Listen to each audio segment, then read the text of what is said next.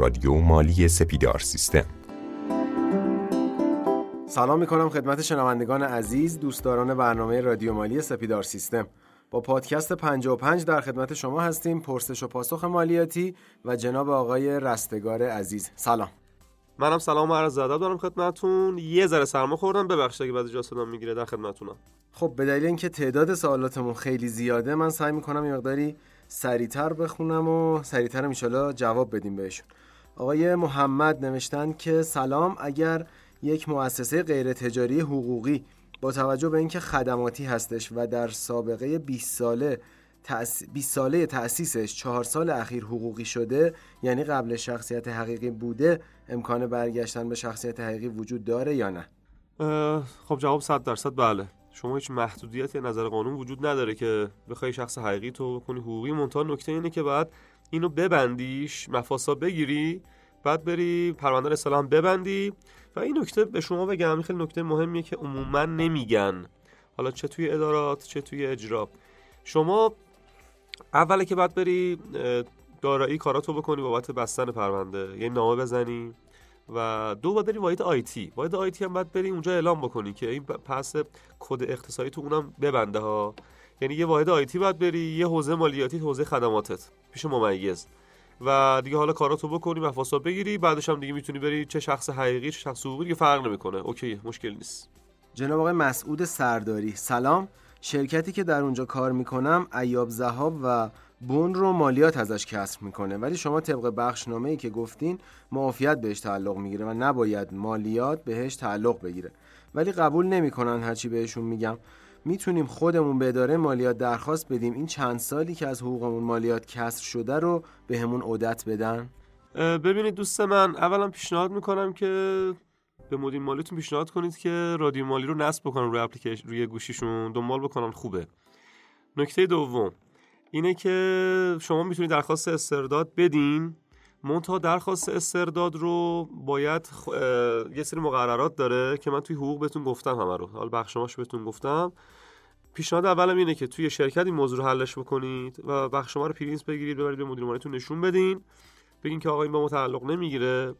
البته من نمی‌دونم چه تاریخی این کارو کردن. همین اواخر 98 97 نمی‌دونم. کاش ذکر می‌کردین. ولی حالا اگر که این اتفاق نیفتاد چرا می‌تونید درخواست استرداد بدید حوزه مالیاتتون بدین؟ مطابق همون بخشنامه که بهتون گفتم که مفصلا بود. جناب آقای مهدی معصومیان درود بر شما خدا قوت بر شما. آیا پرداخت هزینه های ترخیص کالا که توسط ترخیصکار انجام می شود ولی حق العمل ترخیصکار به صورت غیر رسمی و به اداره مالیات گزارش داده نمی شود مورد قبول هست یا خیر؟ خب ببین دوست من هزینه های ترخیص کالا دو تا حالت داره دیگه. یا خود شما وارد می‌کنی یا حق العمل کار وارد می‌کنه. اینطوری که شما دارین که به صورت غیر رسمی وارد شده خیر. خب مطابق ماده 147 نیست دیگه قطعا. نتیجتا اگر به صورت غیر رسمی وارد شده نمی‌تونی جز هزینه قابل قبولت بیاری. حالا فکر کنم سوال دومی هم داره آقای بله بله. بریم. تو ادامه همین سوال نوشتن که بعضی از دستگاه های تولیدی که مشابه داخلی ندارن از خارج از کشور وارد و جهت تولید کالا و اشتغال زایی صورت می‌گیرد معاف از مالیات بر ارزش افزوده هستند. جهت استفاده از این معافیت چه کارها و مکاتباتی رو باید انجام بدن؟ کلا مواردی که از ارزش افزوده معاف هست حالا این چیز شما دارید میگین یه داستان دیگه است. ولی کلا مواردی که از ارزش افزوده معاف است مطابق ماده 17 قانون مالیات بر ارزش افزوده اینا می‌دونید که اعتبارش هم جزو یعنی اون هزینه ها که می‌کنید میشه جزء هزینه های قابل قبولتون و اعتبارش بر شما محسوب نمیشه. یک دو هر گونه مکاتباتی بخواید انجام بدید شما باید به حوزه مالیاتتون انجام بدید. به حوزه مالیاتتون نامه می‌زنید و انجام میشه. توی اظهارنامه‌تون هم می‌تونید اینا جزء موارد معاف بیاد. جناب آقای لغمان نوید کیا با سلام و تشکر از فایل های خوبتون.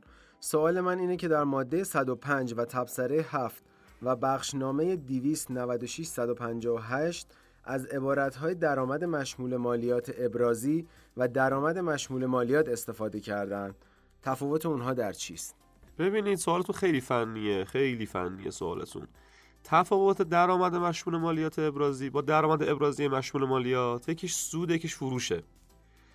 واسه خیلی سوال بود که تفسیر هفته ماده 105 به سود می‌خوره یا به فروش؟ که رأی شورای مالیاتی اومد رأی عمومی گفت که فروش. و از اون به بعدم که دیگه باید فروش در نظر بگیرد دیگه تفاوتشون تو اینه. جناب آقای توحید طلعتی اگر یک شرکت تعاونی مصرف مدیرعاملش از بازنشسته هاش باشه و ماهی سه تومن حقوق بگیره در فرم مالیات حقوق ماهانه با بقیه اعضا و کارکنان میفرستیم. چون کارکنان کمتر از سقف مالیاتی می‌گیرن. در ضمن به کارمندان راندمان حقوق نیز میدن. آیا شامل مالیات میشه یا نه؟ ببینید اگه منظورتون از راندمان حقوق منظورتون همون کارانه است که بله هیچ جایی از قانون چه ماده 91 چه هیچ از بخشنامه های سازمان نگفت آقا چه می‌دونم کارانه اینو موافه اینا همه مشموله. اگر منظورتون راندمان حقوق منظورتون همون کارانه است که هر چند وقت یه بار شرکت ها به پرسنلشون میدن درصدی از فروش احتمالا هست. اگر هم نیست سوالتون رو تکمیل بفرمایید و ارسال کنید. جناب آقای مهدی حجاری با سلام وقتی شخص حقوقی بنا به دلایلی دفاترش به صورت علرس رسیدگی میشه و ممیز رسیدگی عمل کرد به تشخیص کد فروشی را به این شخص نسبت می‌دهد و معدی نیز تمکین می کند آیا رسیدگی ارزش افزوده نیز به میزان فروش تشخیص داده شده توسط عملکرد می باشد یا اینکه رسیدگی عملکرد و ارزش افزوده جدا از هم می باشند من فکر کنم سوال شما این شکلیه که یه معدی تو مالیات عملکردش علرس شده. ممیز اومده گفته آقا تو کد فروشی. بعد معدی هم اینجاش ولی من نمیفهم معدی تمکین می‌کنه یعنی چی؟ اگه من کد فروش نباشم چرا باید تمکین کنم؟ اگه کد فروش هستم خب پس داستانا فرق می‌کنه. حالا یه تیکش رو با هم می‌ذاره. ما صحبت داریم. بعدش هم اما مهمترین نکته سوال شما اینجاست. کنید رسیدگی ارش افسوده با عمل کرد جداست. خب کلا جداست. دستور العمل هاش هم جداست. ولی حوزه گردش افسوده می‌تواند رسیدگی عمل کرد و بکنه قرینه و از اون مالیات بگیره. کاملا این اختیار داره. پس چی شد؟ اینا از هم جدان. ولی قانونگذار هیچ ممنوعیتی نداشته از این که ارش افسوده بیاد از این ور اینو بکنه قرینه. اوکی؟ و خیلی جالب انگیزه. اگر به شما بگم که این اتفاق میفته. یعنی چی؟ یعنی یه معدی علل رسم میشه مثلا فروشش میشه 5 برابر. حوزه ارزش افزوده میاد اونو می‌کنه قرینه. این تو روال اتفاق میفته ها. اوکی حالا اگه سوالتون رو فکر می‌کنم کامل جواب داده باشم دیگه. بله بسیار عالی. جناب آقای کامران حاتمی سلام و وقت بخیر. ببخشید آیا به دادنامه 73 دیوان عدالت اداری می توان استناد کرد و هزینه ایاب و زهاب و ناهاری و مهد کودک را جز ارقام معاف منظور نمود یا خیر؟ بله. می‌تونید اینها رو بیارید. آخه می‌دونید چیه؟ داستانی که اولین دادنامه دیوان اومد گفت آقا فقط دولتی ها فقط دولتی ها می‌تونن اینو چیز کنن استفاده کنن از این. بعد بعدها اومدن گفتن نه خیر. تو همین سال 98 هم اومد. گفت آقا همه می‌تونن. پس نتیجتا شما خدمت شما شود که می‌تونید از این استفاده بکنید. دوست خوبمون آقا بهنام نوشتن که سلام عرض ادب و احترام. شرکت تولیدی که خاک پاستوریزه گلخانه تولید می کند شامل مالیات و مالیات بر ارزش افزوده هست یا خیر؟ آقا بهنام یه پیشنهاد می‌کنم. اولا که برو قسمت های قبلی رادیو مالی گوش کن چون ماده 81 که من اونجا گفتم. تو ماده 81 میگیم که آقا مراحل داشت و کاشت و برداشت محصولات کشاورزی که خاک گلخانه هم جزون میشه از مالیات عمل کرد معافه اما ارزش افزوده اینجا هم جز ماده دوازده هست. چون کلا روی کرده ماده دوازده اینه که ما از بحث کشاورزی هم اینو خدمت شما هر شود که پشتیبانی بکنیم و حمایت بکنیم. پس نتیجتا از جفتش معافه جناب آقای قدرت کیانفر با سلام و تشکر. ممیز بدون رسیدگی به اسناد و دفاتر فقط بر اساس اظهارنامه و تراز حسابها و به علت عدم ارائه صورتهای فروش و درآمد و طبق مفاد تبصره دو ماده 97 علل و اقدام به صدور برگ تشخیص بر این مبنا کرده است. تمام هزینه ها را بدون در نظر گرفتن حد نصاب خرید و فروش مشمول ماده 169 دانسته و بر این مبنا جریمه محاسبه کرده است. شرکت پیمانکاری است و مبلغ تمام خریدها کمتر از حداقل حد نصاب می باشد در صورت امکان راهنمایی فرمایید. خب جناب کیانفر نگاه کنید من نمی‌دونم صورت جلسه روز رسیدگیتون چی نوشته شده. اگه عدم ارائه های فروش و درآمد نوشته شده قطعا شما علل رسید. میشه بند دو ماده 97 تبصره دو ماده 97 نیست چیزی که شما نوشید بند دو ماده 97 خب پس اگر تو صورت مجلس روز رسیدگیتون نوشته باشه عدم ارائه اسناد درآمدی یا عدم ارائه چه می‌دونم صورت فروش و درآمد علل رست پس کارش درسته ممیز. اگر ننوشته باشه توی صورت بریز و شما امضا کرده باشی نه. قطعا شما رو نمی‌تونه علل بکنه. اگر اظهارنامه رو موقع داده باشی تمامی اسناد و مدارک درآمدی رو داده باشی و خدمت شما عرض که تازه اون موقع شما می‌تونید به بنده سه. تازه بنده سه میاد نظر میده که چه اتفاقی میفته. خیلی مفصله. ولی حالا بعد شما گفتین که هزینه ها رو بدون در نظر گرفتن حد نصاب مشمول 169 کرده. خب برگ مطالبه 169 که میاد شما اعتراض می‌کنید دفاع می‌کنید. میگه آقا اینقدرش خدمت شما که زیر حد نصاب بوده و این اومده همه رو گرفته. این قابل دفاعه. چیزی که شما نوشتی البته قابل دفاعه. بقیهش هم که چیزی که من دارم می‌بینم نمی‌دونم فکر کنم کامل جواب بدم. فقط خیلی مفصل این چیزا که شما دارید میگین فکر می‌کنم تونسته باشم انقدر گفته باشم که می‌تونید دفاع بکنید. خب آقای رستگار برای اینکه شما هم یه گلوی تازه بکنید و ادامه سوالات رو داشته باشیم بریم یه استراحت کوتاهی بکنیم و برگردیم.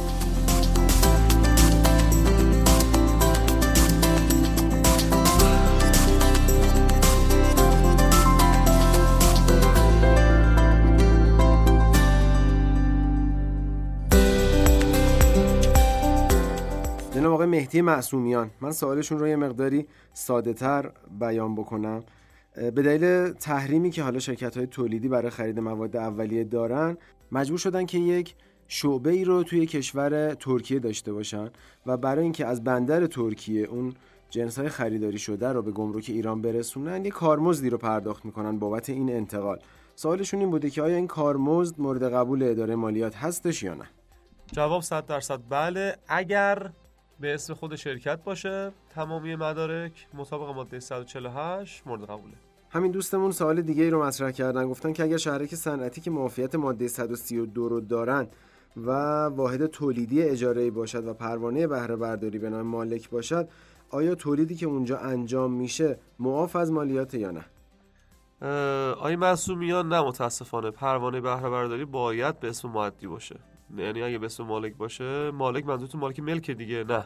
مورد پذیرش نیست. جناب آقای هوشمند محمدی پور سلام استاد وقتتون بخیر. ببخشید مشکل من اینه یه اظهارنامه رو اصلاحیه زدم با افزایش درآمد زدیم و افزایش بهای تمام شده یعنی سود رو تغییر ندادیم. فقط درآمد و بهای تمام شده رو افزایشی تغییر دادیم. آیا میشه از هیئت 216 استفاده کنیم؟ لطفا راهنمایی بفرمایید. ببینید آقای محمدی پور عزیز من کلا در ارتباط با اصلاح اظهارنامه صحبت کردم حالا توی قسمت قبلی رادیو مالی ولی یادتون باشه سازمان مالیاتی اظهارنامه اصلاحی رو به دو شرط میپذیره دیگه. یکی اینکه سود تغییر نکنه یه دو تغییر طبقه بندی فقط داشته باشید چیزی که برای شما اتفاق افتاده بعد نگاه کنید خیلی به سختی قابل قبوله خیلی. نتیجتا شما می‌تونید 216 برید ولی تو روال من فکر نکنم نتیجه بگیرید واقعیتش. ما یه بحث قانون و بخشنامه داریم یه بحث روال داریم. فکر نکنم بدونیم بتونیم که توی خدمت شما شبکه 216 نتیجه بگیریم. ولی باز اگر کیستون رو خیلی موشکافانه تر بفرستیم ما بهتر می‌تونیم به شما جواب بدیم. جناب آقای میسم فعال یه سوال خیلی مفصلی رو برای ما ارسال کردن. اول از همه تشکر می‌کنم از این دوست عزیز که این همه وقت گذاشتن سوال خودشون رو برای ما ارسال کردن. یه نکته رو در مورد این سوال باید بگم. مطالبی که توش مطرح شده توی سرفصل های دادرسی مالیاتی می گنجه و ما حتما جلوتر سرفصل دادرسی مالیاتی رو داریم. در خدمت آقای رستگار حتما به این سوالات و حالا مطالبی که داخلش بیان شده حتما رسیدگی می‌کنیم و پاسخ میدیم. یه خواهش دیگه هم دارم از دوستانمون این هستش که اپلیکیشن جدید رادیو مالی رو نصب بکنن نسخه 013 هم از طریق Google Play و هم از طریق بازار و هم از طریق سایت سپیدار سیستم می‌تونن این اپلیکیشن رو دریافت بکنن. یه امکان خیلی خوب داره روش و اون همین هستش که شما می‌تونید تاریخچه سوالاتتون رو داشته باشید و سوالاتتون رو به صورت اختصاصی برای ما ارسال بکنید. سوالاتی که جنبه عمومی نداشته باشه و به درد سایر دوستان نخوره و جنبه یک کیس خاص رو داشته باشه رو ما به صورت اختصاصی پاسخ میدیم. یعنی جنبه مشاوره پیدا می‌کنه برای افراد.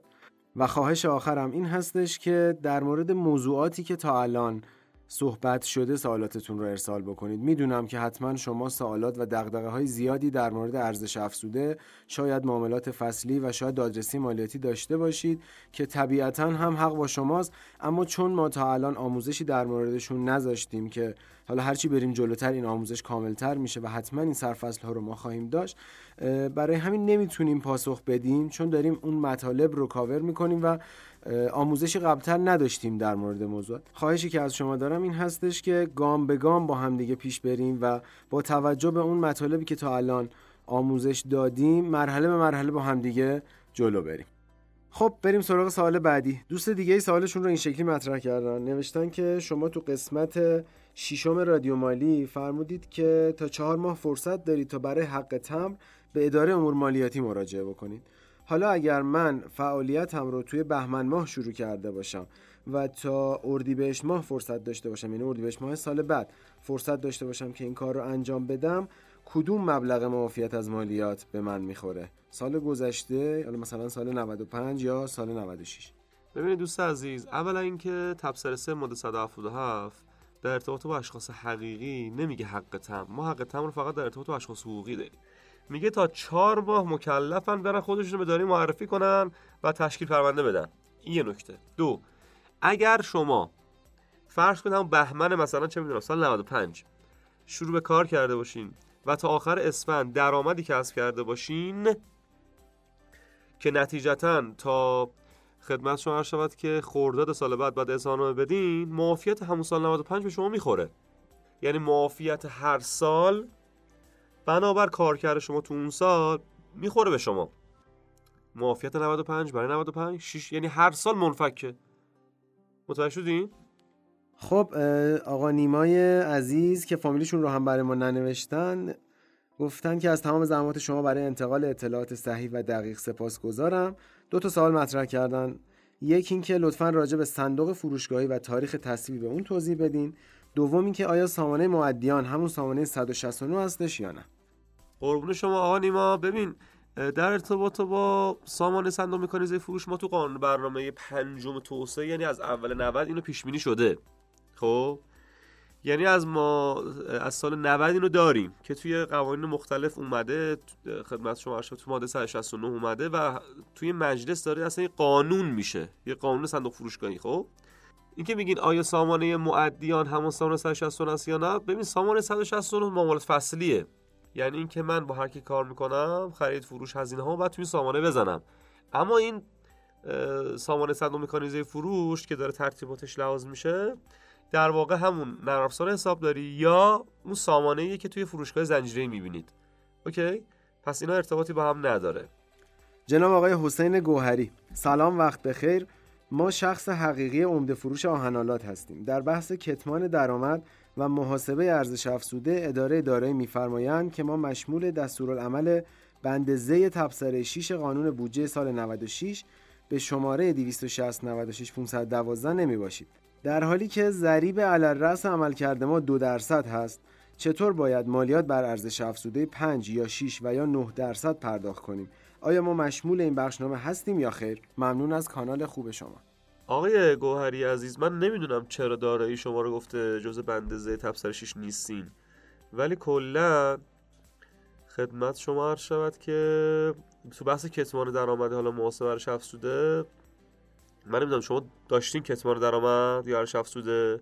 چون کلا دستورالعمل بند ز تبصره 6 میگه که اگر آهنالات باشین حالا اون مشاغلی که هستین شما باید مشمول باشین. من نمی‌دونم یک مقدار اگر که واضحتر پرانتون رو بگین من خیلی بهتر می‌تونم کمکتون بکنم.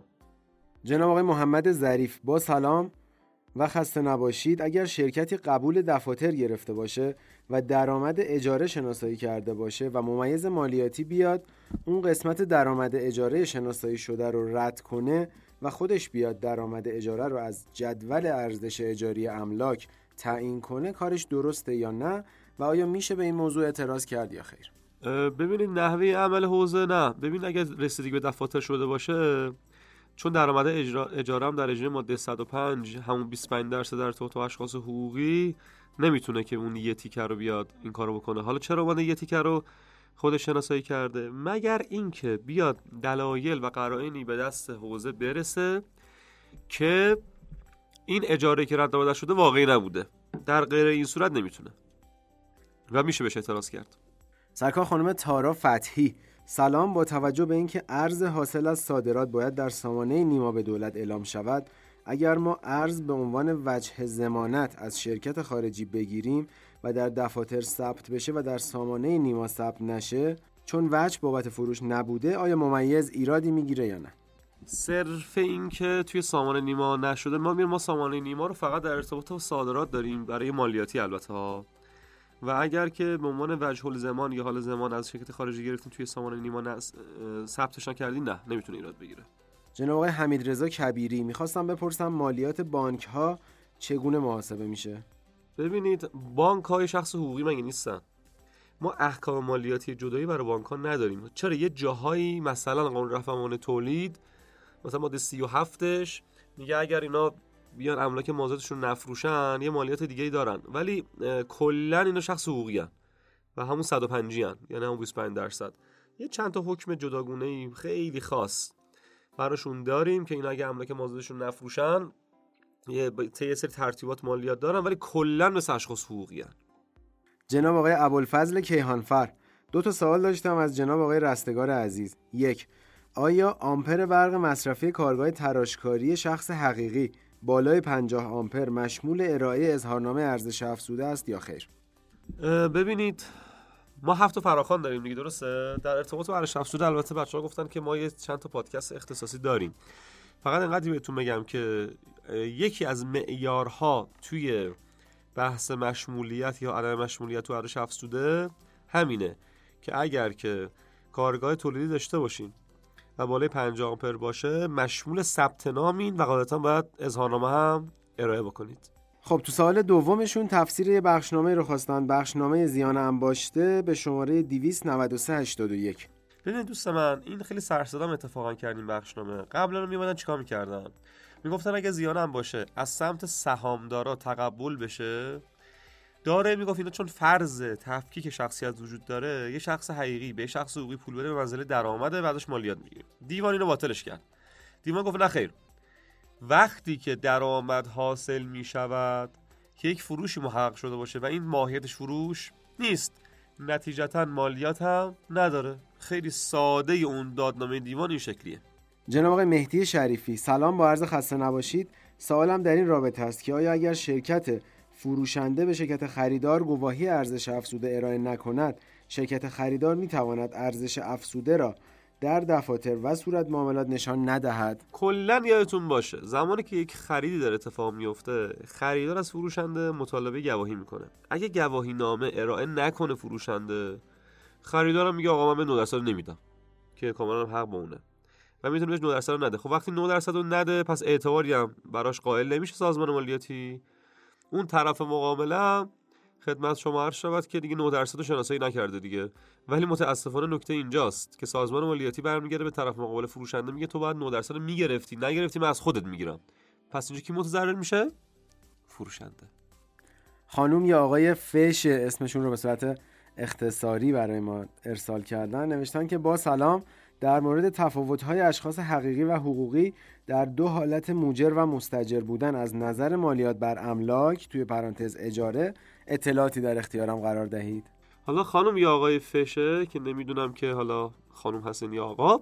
ما کلا بحث املاک رو اتفاقا خیلی مفصل ترین پادکست هایی که تو حوزه املاک بوده رو توی رادیو ضبط کردیم.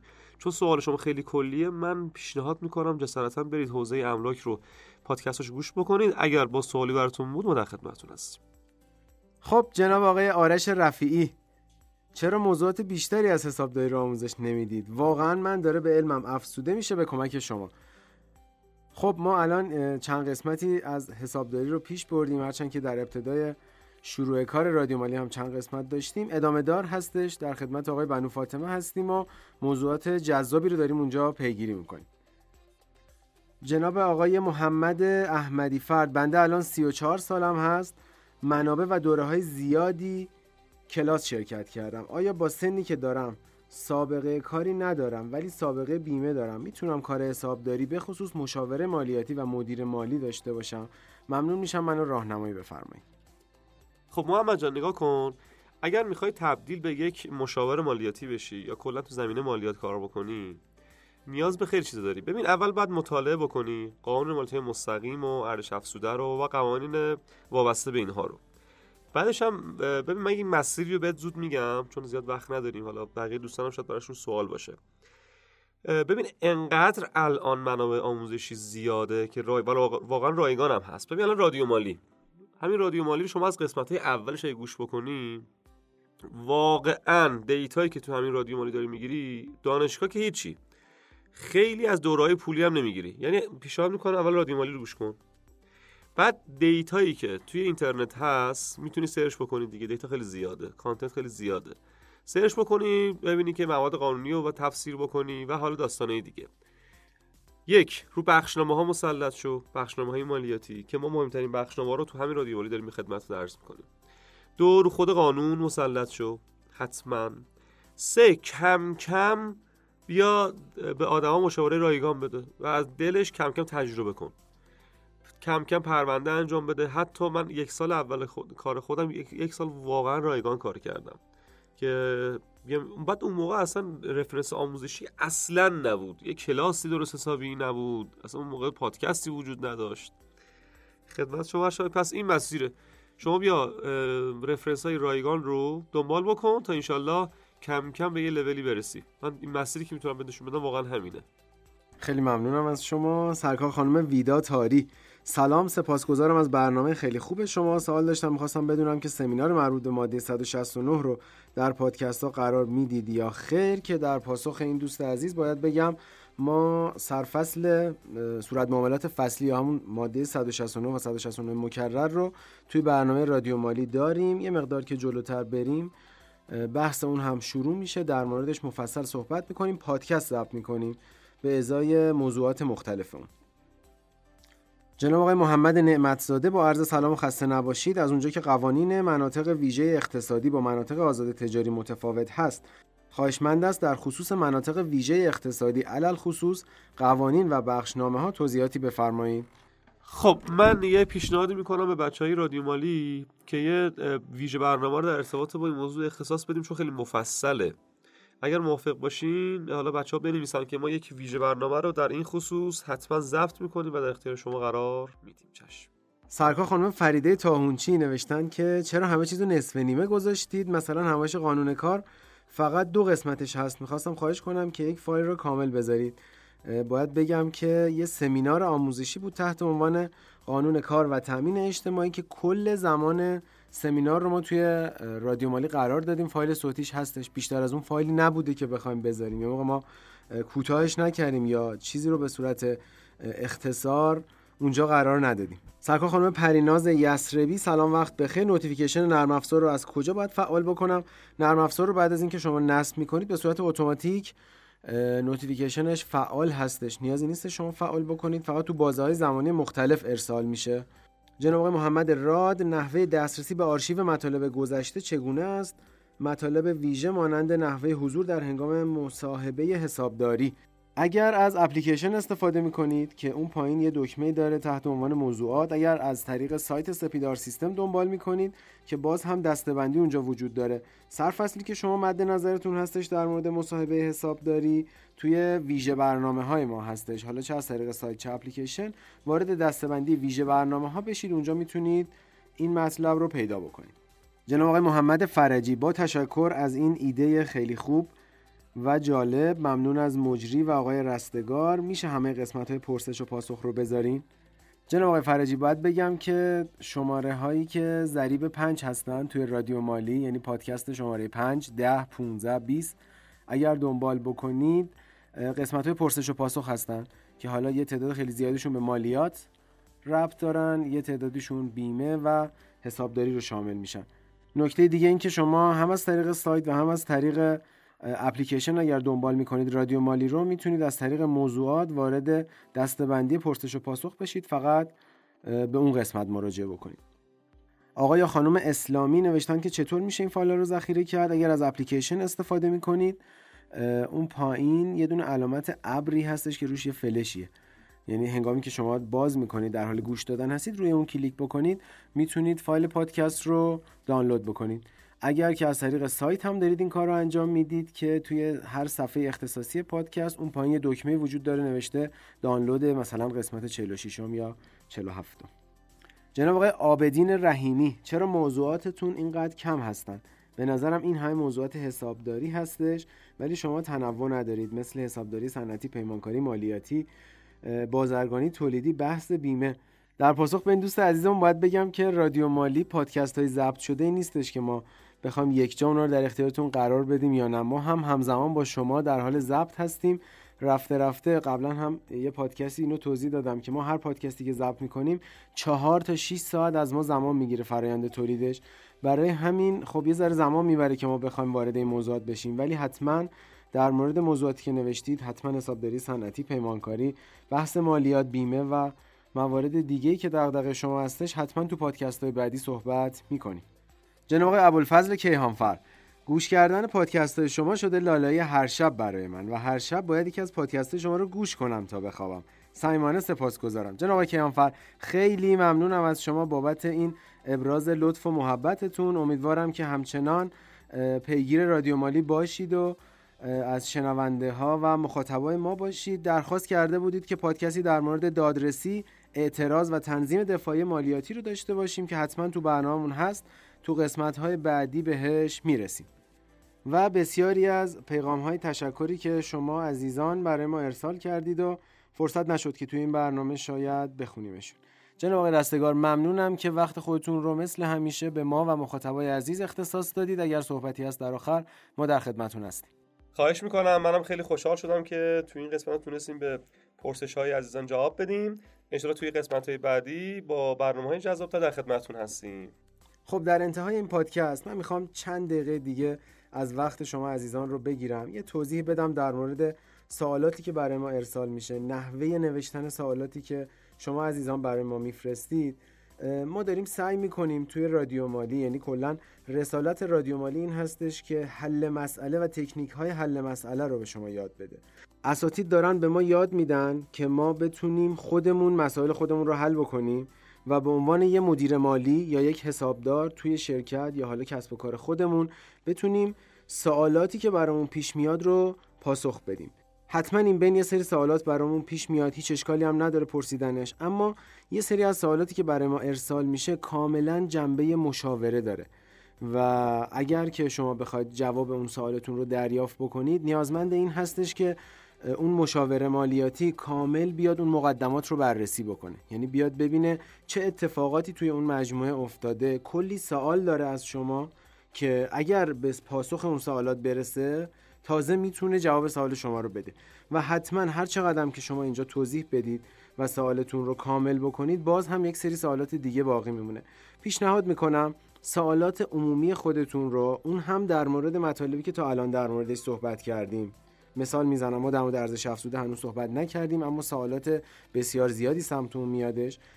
جناب آقای رستگار لطف می‌کنه این سوالات رو جواب میده اما واقعا ما می‌خوایم مرحله به مرحله با همدیگه پیش بریم و گام به گام با همدیگه جلو بریم. خود من نوعی دارم یاد می‌گیرم شما هم به همچنین با اساتید داریم پیش میریم مباحث رو پیش می‌بریم. یه نکته دیگه که باز هم تاکید می‌کنم این هستش که نسخه جدید اپلیکیشن رادیو مالی رو دریافت بکنید و اون رو حتما نصب بکنید اگر کاربر iOS هستید که به صورت اتوماتیک update شده براتون و اگر کاربر اندروید هستید از طریق کافه بازار و Google Play نسخه جدید رو دریافت بکنید حتما به روز رسانی رو انجام بدید. چرا انقدر تاکید می‌کنم؟ چون که یه بخش پروفایل اضافه شده. داخل پروفایل شما یه صندوق پیام دارید که از طریق صندوق پیام می‌تونید سوالات خودتون رو بپرسید و اگر سوال شما جنبه عمومی نداشته باشه و اختصاصی باشه به صورت متنی همونجا جوابش رو دریافت بکنید. جالبه که بدونید وقتی که ما سوال شما رو به صورت متنی جواب میدیم روی گوشی شما notification براتون ارسال میشه. یعنی شما مطلع میشید که جواب این سوالتون توسط استاد مربوطه پاسخ داده شده و به دستتون رسیده. فکر می‌کنم کمک خیلی زیادی می‌کنه هم به رادیو مالی تو ضبط جلسات پرسش و پاسخ و هم به شما برای پیدا کردن هرچه بهتر جواب سوالاتتون. پرحرفی من رو ببخشید. خیلی ممنون که با این قسمت هم همراه بودید. خداوند یار و نگهدارتون.